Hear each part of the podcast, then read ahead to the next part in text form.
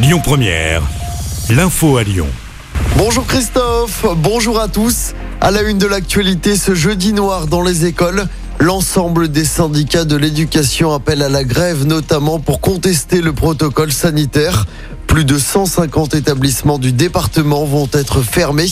De 60 à 75% des enseignants seront en grève. Une grève qui concerne également les collèges et les lycées. À Lyon, une manif partira du rectorat rue de Marseille à partir de 14 heures. Il était soupçonné d'agression sexuelle sur au moins six enfants dans un club de foot de Saint-Priest où il était bénévole. L'homme de 60 ans jugé hier a été condamné à 5 ans de prison.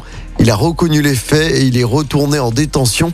Il sera également jugé en mars prochain aux assises du Rhône pour une autre affaire de viol sur mineur dans les années 80. Dans l'actualité également, les suites de l'accident mortel de manège à Neuville-sur-Saône. Ça s'était passé en mars 2018. Un père de famille avait perdu la vie. L'accident avait également fait plusieurs blessés. Le propriétaire du manège a été condamné hier à deux ans de prison, dont un enferme. Le contrôleur de l'installation a lui été relaxé. Dans l'actualité à Lyon, l'hommage aujourd'hui à Franck Labois.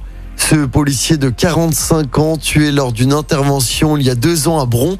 Il avait été euh, fauché volontairement par un fourgon.